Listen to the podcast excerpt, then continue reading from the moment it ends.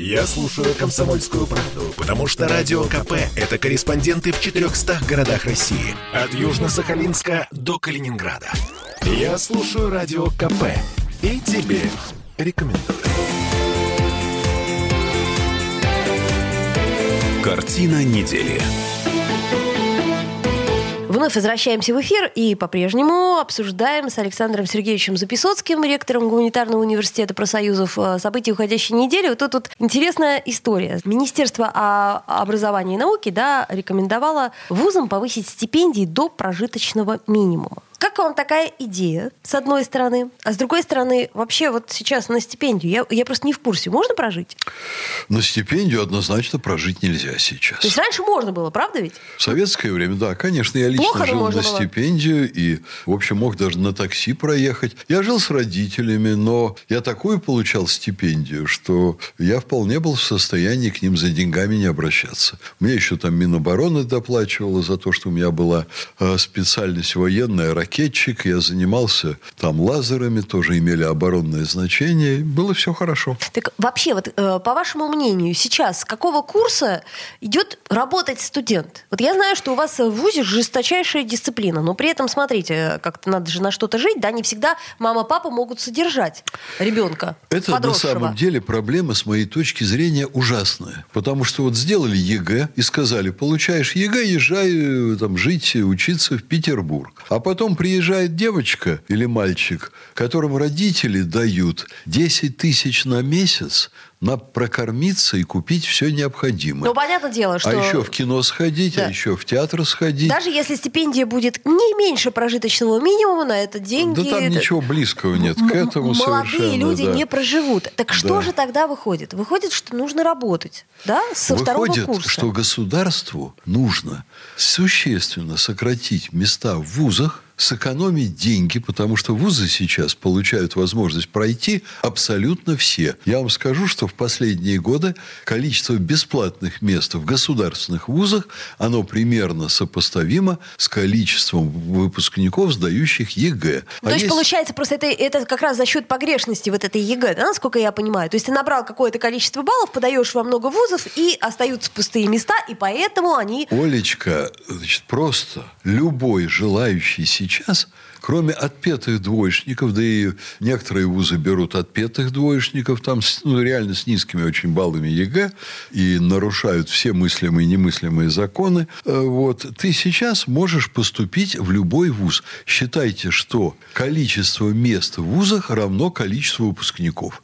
Но Другой- подождите, мы да. говорили об этом много раз, что все-таки высшее образование должно быть немножко привилегией. Я убежден, что высшее образование должно быть привилегией, что в стране должна быть ситуация примерно как в Швейцарии, когда человеку не обязательно идти в ВУЗ, но он может работать техником, он может работать водителем, он может чинить лифты, он может работать поваром. Например, Швейцария – страна, в которой, казалось бы, можно было сделать бы огромное количество мест в вузах, но огромное количество швейцарцев, коренных, с паспортами, не мигрантов, работает на рабочих специальностях. От этого у них значительно реже падают лифты в шахту, чем у нас в стране и так далее. Но там просто, э, как это помягче это сказать, э, не зазорно быть официантом. А у нас дело. получается, Да. что зазорно быть и дело, официантом, да. зазорно работать на ресепшн, зазорно, э, не знаю, там, в регистратуре в поликлинике работать. Ну, а как нам это изменить-то? Вот вы ректор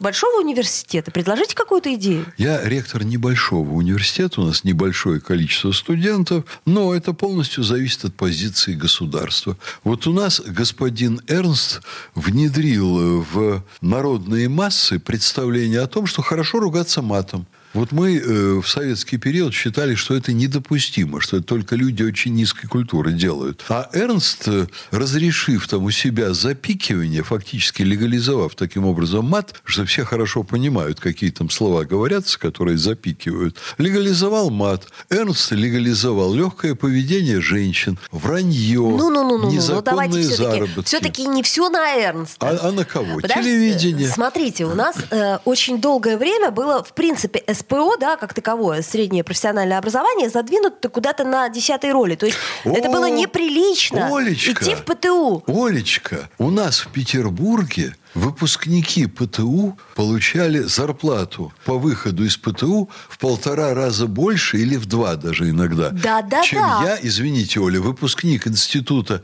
точной механики оптики, специалист по оборонной космической технике. Александр Сергеевич, а вы знаете, что нынешние дворники, механизаторы получают зарплату, как сказал тут Евгений Николаевич Разумишкин, а вице-губернатор, 84 тысячи. Это гораздо больше, чем, например, воспитательница в детском саду. Но правда же наши с вами дети вряд ли э, пойдут в дворники, потому что зарплата там высокая. Смотря насколько высокая зарплата. Ну подождите, даже если зарплата будет очень высокой, но все равно... Ну, Второе, ну, что не... должно быть сделано в советское время, насаждалась точка зрения средствами массовой информации, что каждый честный труд на благо общества, на благо страны полезен. Он нужен. Люди, может быть, в Петербурге и не шли с большой охотой в дворники. Ну, в Ленинграде тогда. Ну, тогда квартиры давали. Да, что-то давали. Не что-то, а квартиры. Идти рабочим работать на станок шли очень многие и с огромным удовольствием. И у нас все заводы и фабрики были великолепно укомплектованы выпускниками ПТУ. А сейчас? Зарплаты, а сейчас нет этого.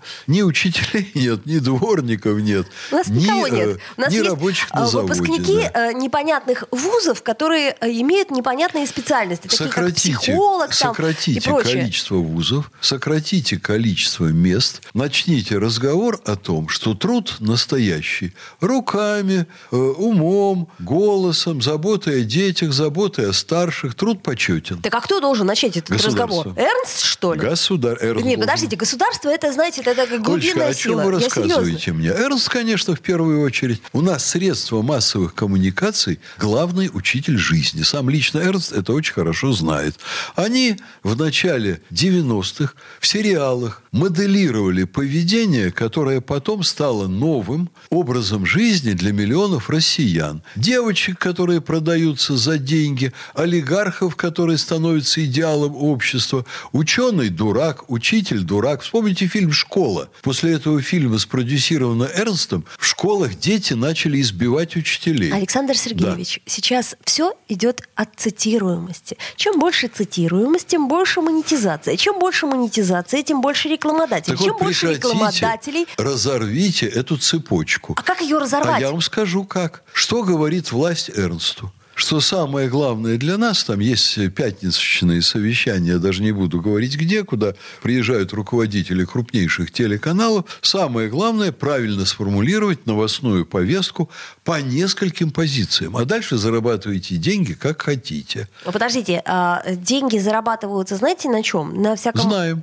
Да, залезть кому-то под юбку с, с камерой и снять там. Ну, ну, еще можно Да. какой-нибудь трэш. э, типа, Клубничку. э, да. э, Я открываю лист, есть такая структура Медиаметрикс, так там вообще просто чудовищные вещи. Там то, что наиболее популярно у населения. И вот эти теледеятели, они говорят, а какая жизнь? То и мы и показываем, мы зеркало. Это вранье самое наглое. Это не зеркало, а это учитель жизни.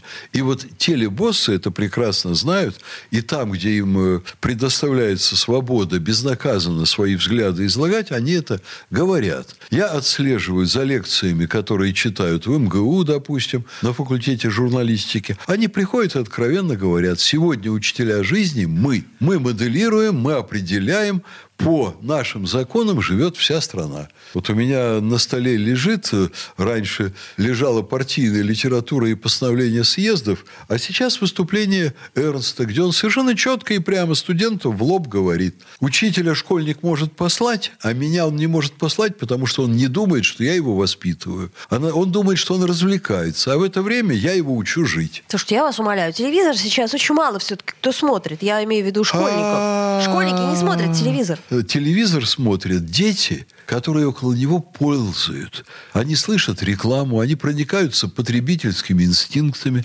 они проникаются вот этой психологией.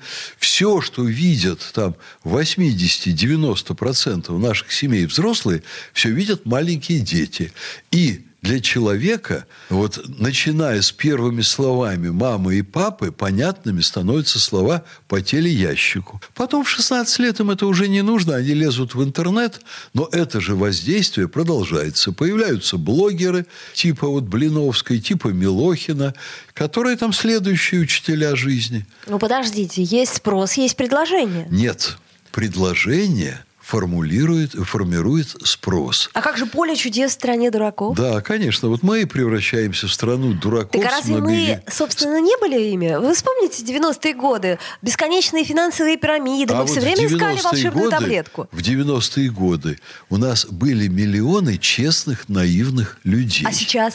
А сейчас... А куда они делись? Сейчас миллионы дураков. Да нет, они точно такие же наивные люди, нет. которые очень хотят заработать миллионы, они поэтому уже, они слушают они какую-нибудь Блиновскую. Они уже другие. Но это все равно дефективная работа с населением. Вообще в советское время, конечно, люди хотели жить честно, но они хотели просто больше зарабатывать, честно, чтобы им дали больше. А сейчас с изменением общественной морали, а изменения все произведены средствами массовой коммуникации. С изменением морали люди хотят получить деньги, не работая. И вот смысл перемен с начала 90-х не трудись, это глупость, но найди способы как-нибудь там нахапать. Вот идет пропаганда вот этого. Очень трудно с вами не согласиться, Александр Сергеевич. Ну, наконец-то, Олечка. А, давайте спорили, спорили. А, пожелаем нашим слушателям хорошего выходного дня, хорошей погоды, одеваться по погоде, соответственно. Это был Александр Записоцкий, ректор Гуманитарного университета профсоюзов. Спасибо, спасибо вам и самого доброго всего нашим радиослушателям. Картина недели.